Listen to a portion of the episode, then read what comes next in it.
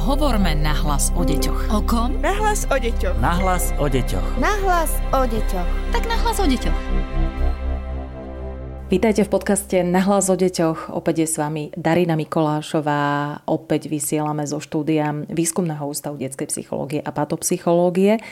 A vzhľadom na aktuálnu výnimočnú situáciu sa budeme tentokrát rozprávať o tom, čo v prípade, ak chcete prijať ukrajinskú rodinu, ktorá je na úteku pred vojnou, ako postupovať, čo hovoriť, čo rozhodne nehovoriť alebo nepovedať a hlavne, keďže je náš podcast o deťoch, ako pri tom všetkom nezabudnúť na vlastné deti a ako im vysvetliť to, že nás bude doma zrazu viac, prípadne, že budú mať nových ukrajinských spolužiakov v škole.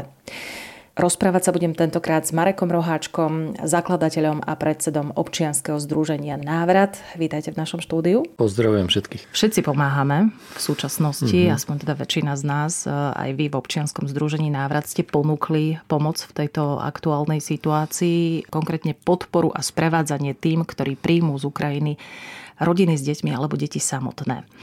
Chcem sa spýtať, ako to vyzerá v praxi. Ako pomáhate najviac? Čím? Tým, že my sme organizácia, ktorá robí dlhodobé sprevádzanie rodiny alebo jednotlivcov, ktorí príjmu tak povediať cudzí dieťa, teda do pestovstva alebo adopcie v rámci Slovenska doteraz. Vieme, čo to znamená pre to dieťa, ktoré má za sebou nejaký príbeh, nesie si so sebou možno nejaké ťažkosti a potom ľudia, ktorí teda ho príjmajú, tak ako beží ich mysel pri tom a, a až po to, že čo je dobre prakticky spraviť. No tak teraz sme sa skoro celý národ stali takým príjmajúcou náhradnou rodinou, mhm. prostredím, uh-huh. domovom a tak sme vlastne len e, dali dohromady niečo, s čím skúsenosť teda máme a to ponúkame skupinám, ktoré teda sprevádzajú utečencov a ubytovávajú ich alebo riešia ich nejakú podporu akúkoľvek. Tak to, čo mám povedať, čo mám spraviť alebo čo nemám spraviť e, v takých úplne praktických krokoch, slovách, počinoch, ako pripraviť to miesto a tak ďalej, ako tomu rozumieť čomu sa vyvarovať, tak to je na, naša ponuka. Vy máte ľudí prakticky po celom Slovensku. E, predpokladám, že ste Aha. aj priamo v teréne. Aj, aj vy ste mi konkrétne hovorili, že naozaj prichádzate do styku s tými konkrétnymi rodinami. Aká je, dá sa povedať, situácia teraz aktuálne e, práve v tom teréne, keď viete od svojich mhm, kolegov uh-huh, napríklad? Uh-huh. Áno, sme po celom Slovensku, čiže môžeme aj fyzicky niekam prísť. No, válí sa to. Myslím si, že Jedna z tých vecí, ktorú je dobré rozumieť, je, že tí ľudia, ktorí prichádzajú, oni vlastne ušli a nevedia, čo ďalej. Niektorých niekto čaká, niekto, niektorá rodina ich ako prevezme, ale oni aj tak sa vlastne rozhodujú a ráno povedia, že ideme, ja neviem, do Slovenska. Uh-huh. Na obed rozmýšľajú, že no ale ja mám niekoho aj v Amerike, že možno, že aj tam by sme išli a po obede rozmýšľa, že ale vlastne tento jazyk mi je blízky a celkom to je taká blízka kultúra a vlastne keď odídem do Ameriky, tak už asi sa domov nevrátim na Ukrajinu, tak možno, že keby som zostal tu, tak by to bolo na zváženie. No tak nehovoriac, že oni teda chvíľu nerozprávajú, potom chvíľu plačú, potom zrazu rozprávajú aj to, čo nechcete počuť. Takže um, nie je to jednoduché a potom takisto my, ako príjmajúci jednotlivci alebo rodiny alebo spoločenstva, môžeme prepadnúť takému spasiteľskému nejakému syndromu, syndromu a začať riešiť ako ich minulosť tie ťažké veci, ktorými prešli, e, takisto ako keby vyriešiť tú budúcnosť a takto stabilizovať a trochu ich ako keby uzemniť. Takže prvú vec, ktorú hovoríme, je, že vytvorme bezpečný azyl pre tu a teraz pre najbližší deň, najbližšie hodiny, možno najbližších pár dní. Nechcíme pátrať, čo zažili to v poslednom čase, pokiaľ to oni nechcú rozprávať. Neriešme ďaleko budúcnosť a poďme úplne po praktickej rovine, že tiché miesto, izba najlepšie pre tú rodinu, ktorá prišla, alebo pre tých ľudí, ktorí sú spolu a aby si mohli spočínuť, lebo oni vlastne si niekoľko dní nevyzliekli vetrovku, takže potrebujú sa umýť, e, vyzliesť, vyspať, často sa im nedá spať, potom zrazu na nich dojde spánok. A naša úloha je vlastne vytvoriť ten základný azyl, možno im niečo občas ponúknuť, teda od toho jedla, nejakých praktických vecí, spýtať sa, čo potrebujú. Byť tam na byť tam, byť tam a počúvať, overovať. Takisto, keď oni niečo vyslovia, to neznamená, že hneď treba skákať a to vyriešiť, ale dať im priestor na premyslenie, dať im možno možnosti, čo by to znamenalo, keď zostanú tu, čo im vieme ponúknuť. Znamená to od nás všetkých, aby sme sa nejakým spôsobom zorientovali, trochu zmenili svoje rozmýšľanie o svete, lebo svet sa zmenil. Každý z nás sa v nejakom slova zmysle možno malom, ale musíme trochu zmeniť svoje vnímanie vecí, svoje rádius a nejaké ako e, informácie, ktoré potrebujeme a potom e, im vedieť sprostredkovať aj tie informácie, na ktoré sa budú pýtať, lebo oni sa pýtajú, že tak, e, aha, že tak vlaky na Slovensku sú zadarmo, to už vlastne často zažijú, ale aby vedeli, že tak za akých podmienok tu dnes môžem zostať v tejto uh-huh. izbe. To je zadarmo, alebo niečo mám zaplatiť a uh, oni takisto sú niekedy zneistení, keď je to zadarmo, lebo môže to pre nich pôsobiť podozrivo. Takže musia získať takú základnú dôveru. No a potom sa pýtajú a v Čechách vlastne tiež sú zadarmo, alebo v Rakúsku, alebo ako to je. Mňa hlavne zaujíma, kto teraz e, prichádza najviac, uh-huh, lebo uh-huh. boli tie informácie, že najprv prichádzali celé rodiny, potom už iba matky s deťmi, e, objavili sa informácie, že aj deti samotné, ako uh-huh, na tom sme. Uh-huh. Sú to rôzne zoskupenia ľudí, rôzne kombinácie. Ešte v tej prvej vlne e, to boli takí ľudia, ktorí boli ekonomicky a sociálne dobre vybavení oni už mali aj nejaké kontakty a často migrovali vlastne ďalej. E, pri tom očakávaní našich ľudí bolo, že tu ich už teraz ako keby ubytujeme a zachránime ale oni chceli len prespať, niekedy ani prespať nechceli, ale v aute v prevoze na ubytovanie povedali, že no ale my by sme išli vlastne ďalej. Takže uh-huh. to sú úplne, to sa mení akože z hodiny na hodinu aj v ich rozmýšľaní, aj potom v našom konaní, to znamená veľkú flexibilitu. No a teraz už prichádzajú aj ľudia, ktorí sú bezradnejší, ktorí niekedy nemajú e, ako keby základnú výbavu. Oni si vybrali hotovosť, keď sa im to podarilo, čiže majú svoje peniaze, ktoré sú ale na Slovensku nepoužiteľné a už nezmeniteľné. Čiže oni aj peniaze, ktoré vlastne mali, e, boli radi, že si vybrali a sú im vlastne na nič. Uh-huh. Takže riešia niekedy existenčné otázky. A sú to teda tie matky s deťmi, alebo sú to aj deti samotné? Úplne suverene prevažujú e, matky s deťmi, babky s deťmi, alebo širšie zoskupenia širšej rodiny. Jednotlivo sa objavujú aj deti, ale oni majú nejaký sprievod. Niekoho blízkeho, možno vzdialenejšieho, čiže nie sú to teda no stalo sa už, že aj tu bolo ako dieťa doslova bez, bez prievodu. Ale na tie deti, ktoré sú úplne bez prievodu, na to je vlastne štatút, e, ktorý spravuje štát a e, tie deti by mala zaregistrovať policia a, a vlastne štát má mechanizmus, ako sa o nich postarať v rámci medzinárodného práva. No ale ja si myslím, že to bude pribúdať. To sme neskončili. Áno, vy ste sa obávali aj toho, že sa začne útočiť na sirotince, čo sa v podstate už aj stalo, aj na mhm, jednotlivé mm-hmm. nemocnice. V každom prípade, ako dlhodobo vieme, že aj sirotince, ako ich oni volajú, ich je e, na Ukrajine pomerne veľa. Často sú aj v takých ako vysunutých lokalitách. Často neboli aj tak, ako keby v tom stave, ako my to poznáme na Slovensku. Takže tam chodili organizácie, ktoré v lete im tam donesli veci, robili program zo Slovenska dlhodobo. Takže oni sa môžu ocitnúť tie e, sirotince ich teda v takom ohrození aj ako existenčnom, jednak vojnovom, ale aj vôbec ako z hľadiska nedostatku jedla. Takže ak oni majú nejaké prepojenia so Slovenskom, tak ja si myslím, že oni ich budú využívať. Mm-hmm.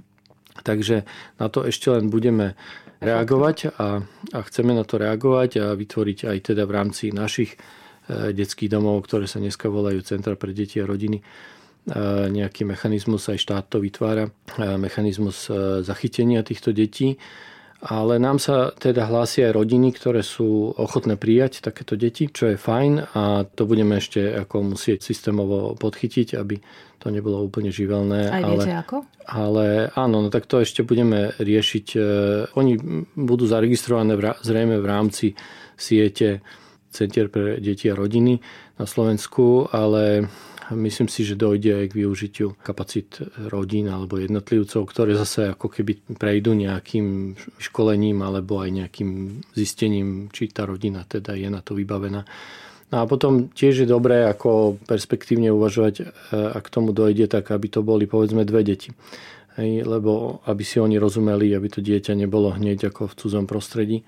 Áno, k tomu sa určite dostaneme. Uh-huh. Ja som sa e, stretla s obavami mnohých rodín, e, ktoré by možno aj uvažovali nad tým, že by prijali takúto rodinu, ktorá je možno na úteku pred vojnou ale boja sa toho, čo to spraví s ich rodinou uh-huh. a s ich deťmi, ktoré uh-huh. napríklad nevedia o tej vojne uh-huh. veľa. Čo radíte v tomto prípade? Sú tie uh-huh. obavy opodstatnené? Áno, myslím si, že je dobré si to premyslieť čo najviac dopredu, pretože ideme do situácií, ktoré nevieme, kam nás privedú, ako dlho to bude trvať, s čím to dieťa príde, aké témy sa otvoria. Čiže mal by si už či rodina alebo jednotlivec zvážiť e, svoje možnosti, aj to, čo unesie. A teda nie len, ja neviem, tí rodičia, ale aj jeho širšia rodina samozrejme. Dôležití sú tí dospelí, lebo oni tie deti sú zaujímavé v tom, že oni majú celkom dobré mechanizmy, teda na zvládanie veci. Akým to my neskomplikujeme, my dospelí.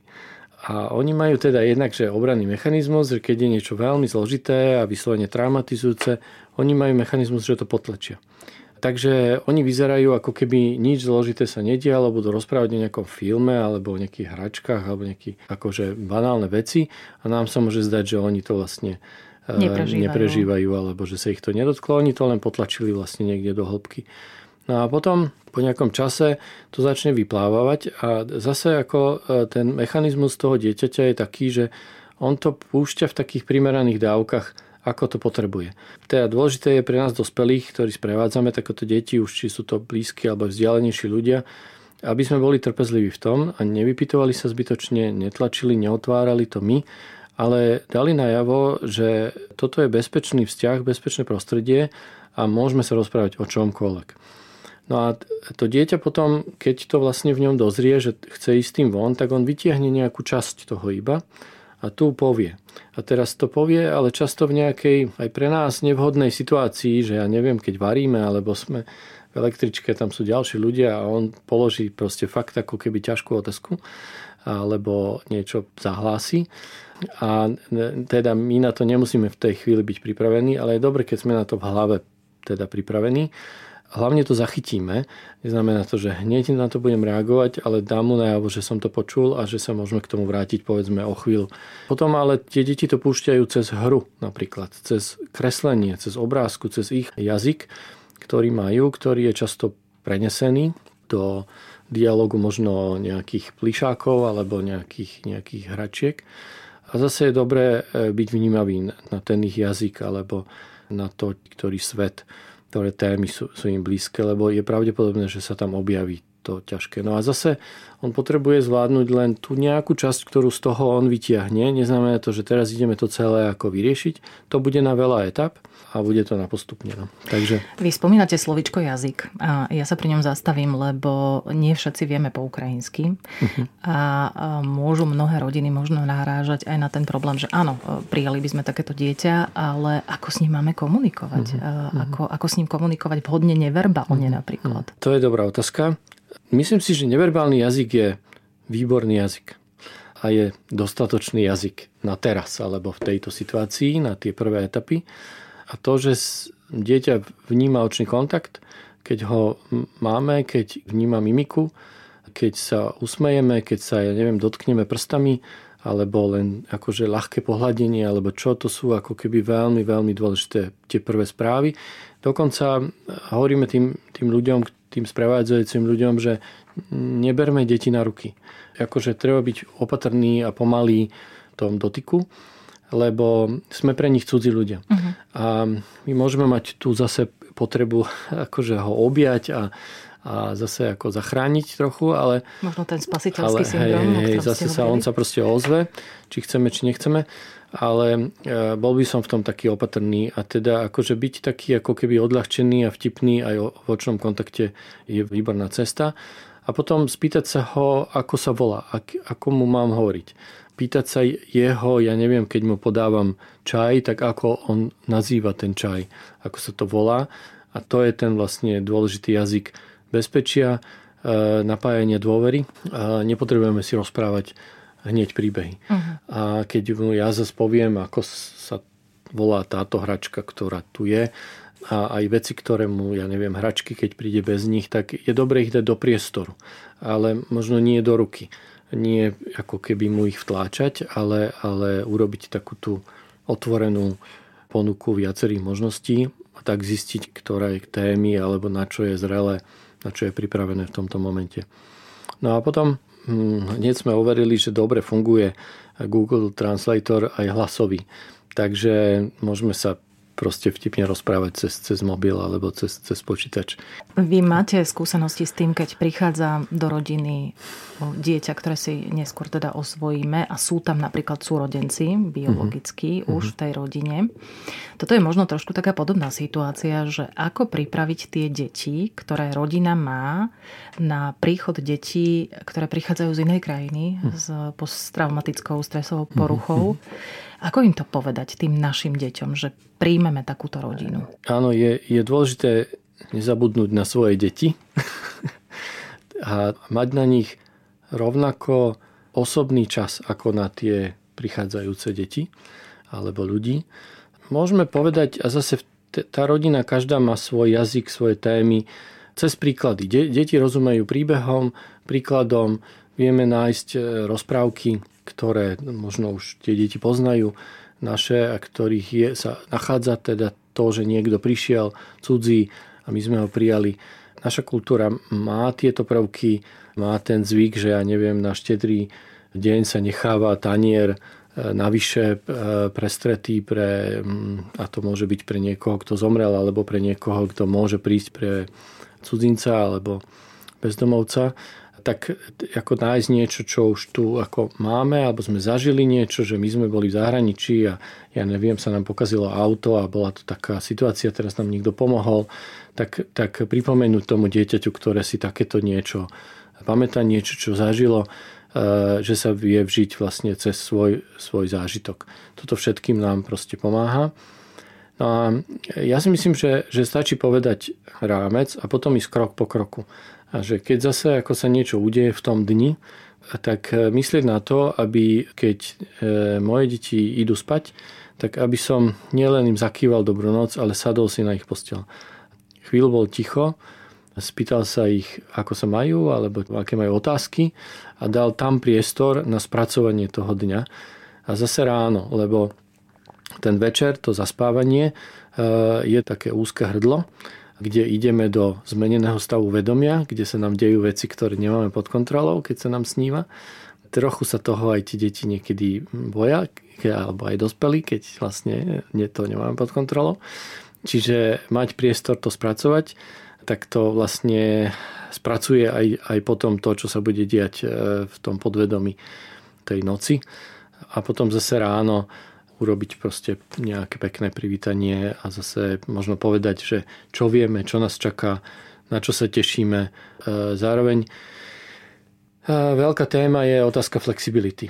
Vôbec. A to teraz nie, len s e, touto situáciou vojny, ale aj s koronou, ktorú sme mali, kde deti nevedeli, že či ešte dneska pôjdu do školy alebo budú na online. Áno. Toto všetko vlastne už máme tu nejaký čas a toto bude životný štýl. Dokázať byť vlastne flexibilný, vedieť, že môže to byť tieto dve, tri možnosti, je vlastne dobrá výbava aj sami sme na to dospeli nie úplne vybavení, ale, ale je dobre, keď niekedy aj práve to, že pomáhame deťom sa pripraviť na viaceré možnosti, tak pripraví aj nás samotných dospelých. Ale celkovo, ak tomu dobre rozumiem, tak možno mm, opäť použijem to slovičko, že spasiteľský syndrom, mm-hmm. možno v tom spasiteľskom syndrome a v tej snahe pomôcť iným asi nezabudnúť na tie mhm. svoje vlastné mm-hmm. deti a tú svoju mm-hmm. vlastnú rodinu a na seba samého však. Mm-hmm. Áno, určite, určite. Lebo ja som sa od profesora Matičeka naučil vlastne základný princíp, že spokojné dieťa je to, ktoré má spokojného rodiča. Takže je dôležité, aby my sme si našli takú tú aspoň základnú mieru spokojnosti v tom a zmysluplnosti. Nehovoríme o šťastí, hovoríme o spokojnosti. To znamená, že viem pracovať aj s tým, čo je možno komplikované, aj so zdrojmi, ktoré mám. A my ich máme tu na stále dosť na Slovensku a teraz pod zdrojmi nemyslím peniaze len, ale aj vzťahy, naše príbehy, naše skúsenosti, naše zvládnuté krízy, kontakty, informácie, ale aj teda to, že sme v teple v tomto momente, tak to, to všetko sú naše zdroje. Byť aj za to vďačný, za to, že si teraz môžem dať kávu, to je super vec a vedieť to povedať nahlas e, sebe alebo aj svojim blízkym, e, že, že sa e, niečo, čo, čo môže pôsobiť banálne, dnes vieme, že to nemusia byť samozrejmosti a banálnosti. V prípade, že príjmeme takúto rodinu z Ukrajiny a naše dieťa, naše biologické, začne mať veľký strach hm. z prítomnosti um, nielen teda tej rodiny hm. konkrétnej, ale aj z toho nebezpečenstva vojny. Čo s tým? Čo by ste poradili? E, áno, tak e, myslím si, že je dobre počítať s tým, a som to už zažil, že aj tí prichádzajúci ľudia, oni chvíľu ako tak idú mechanicky a potom sú momenty, kedy sa zosypú. Kedy e, ešte v takej komunite sme sa pripravovali, aby sme sa nevypytovali na to, čo, čo zažili, alebo odkiaľ idú, alebo čo, čo majú za sebou, ale oni prekvapivo zrazu začali rozprávať, tie ženy o bombardovaní, ktoré vlastne zažili v Charkove. No a potom naša úloha v tom je počúvať.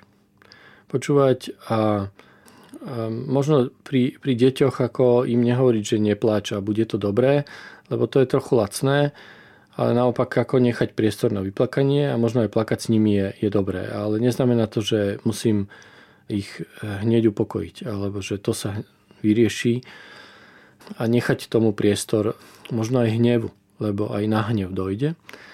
Čiže keď ešte sa dejú také ako keby nejaký bežný pláč už či dospelého alebo dieťaťa, alebo aj hnev, tak e, zase ako vytvoriť tú pokojnú situáciu, dať najavo, že som tu a počúvam a, a som empatický s, s tou situáciou a možno by som sa vyhol takému ako lacnému ľutovaniu, najmä deti. To nie je pomoc. No a potom, keď sa nám zdá, že to je komplikované, už či, že to je nad moju mieru a sa obávam, že či on to unesie alebo čo, tak vyhľadajme odbornú pomoc. No ale v prípade, že takéto emócie vyplávajú na povrch priamo pred našim mm. dieťaťom, mm-hmm. je jedno, či je mladšie, staršie, jednoducho ho to nejakým spôsobom ovplyvní, čo s tým? V situácii, keď niekto sa zosype, tak je dobre urobiť také základné zabezpečenie až ako keby fyzické, že nech si sadne, ľahne, dať mu vodu, chytiť ho za ruku.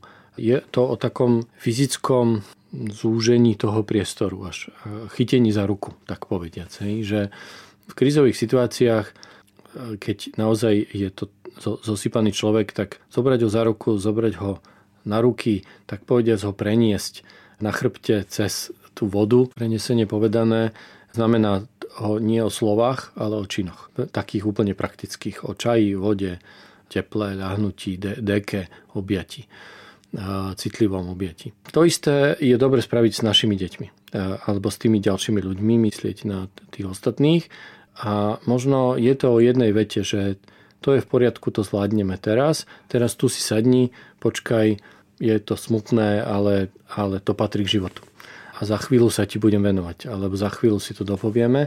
A potom tak, jak plnú pozornosť venujem tomu, kto je v tom momente krízy, tak aj s tými ostatnými, teda svojimi deťmi alebo ďalšími osobami si to vlastne prejdeme hneď, keď sa to dá. A hej, myslím si, že je to o jednoduchom čine, praktickom a jednoduchej vete, že toto za chvíľu prejde, zvládneme to a potom pôjdeme ďalej, potom si povieme, čo urobíme ďalej. Nedá mi ale neopýtať sa ešte jednu otázku. Rozprávame sa stále o tom, že príjmame alebo chceme prijať rodinu, ktorá je na úteku pred vojnou z Ukrajiny, do rodiny. Ale teraz vyvstáva ešte jedna situácia, keď budú naše deti prijímať v škole takéto deti. Mm. Je to istým spôsobom tiež také prijatie, také osvojenie si, lebo mm. škola je druhá rodina, dá sa povedať. Mm-hmm. Ako by ste nám poradili pripraviť tieto deti na príchod hm. takýchto detí iných? K tomu už je k dispozícii aj na stránke Ministerstva školstva prievodca pre učiteľov, pre školy. Ale tá príprava je dobre, keď sa deje na viacerých úrovniach a postupne. Jednak, že učiteľka, triedna učiteľka alebo jednotliví pracovníci školy urobia nejaké základné nastavenie toho rámca, toho, toho prijatia. A potom je dobre, keď aj v rodine teda sa bude diať to, to prijatie. Keď deti, ktoré prichádzajú zo školy a teda my nevieme, čo všetko oni počuli.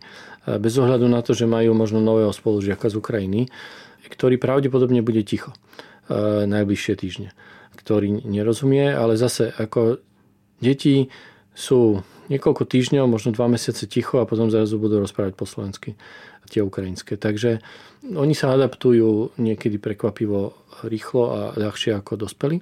Ale tie naše deti e, budú potrebovať nielen niečo geniálne, čo im povieme na úvod, ale e, je to sprevádzanie priebežné. Takže je dobré, keď vytvoríme možno špeciálny priestor a zase e, pri tom uspávaní aj pri sebe väčšom dieťati, keď nielen ho odprevadíme alebo mu povieme dobrú noc, ale keď si sadneme. To čaro tejto situácie je v tých gestách, je v tých jednoduchých gestách. Keď ja hovorím dobrú noc postojačky, je iné ako keď si sadnem vedľa postele a zostanem ticho. To sú dve veľmi rozdielne situácie, dve rozdielne správy pre to moje dieťa, že aha, no tak teraz mám priestor na rozprávanie, alebo aj na nerozprávanie, alebo aj to ticho, tam sa udejú veci. Hej, tam sa udejú veci, lebo ono vie, že potom ráno môže niečo povedať, lebo tam mu dojde niečo, dozrie, že čo chcem povedať, ale možno teraz to ešte neviem povedať, nemám na to slova.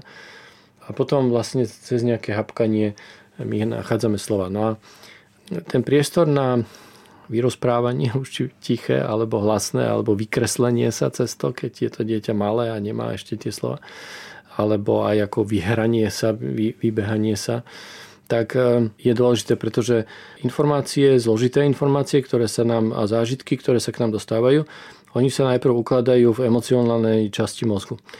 A tam oni sú v takom chaose. Tie pocity sú veľmi jasné.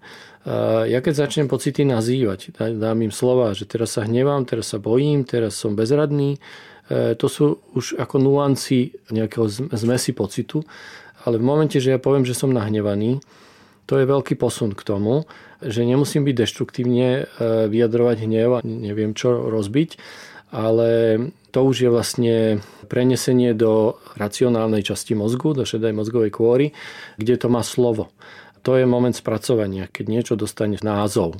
To je veľká pomoc. A ja tým pádom môžem ísť ďalej, musím na to nájsť ešte nejaké presnejšie slovo, ešte to vypovedať možno v príbehu, možno v okolnostiach, ale to sú tie dôležité posuny.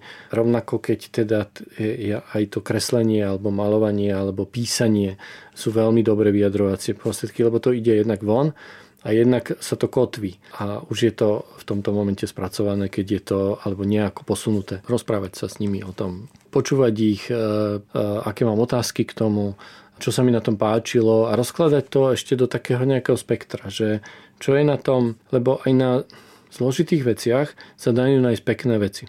Dajú sa nájsť v tom posuny. Sú to proste výzvy nejaké, ktoré nás posúvajú ďalej. Takže e, baviť sa o tom, že keď je niečo zložité, tak si skúsi dopovedať, že fú, no ale toto sme zvládli.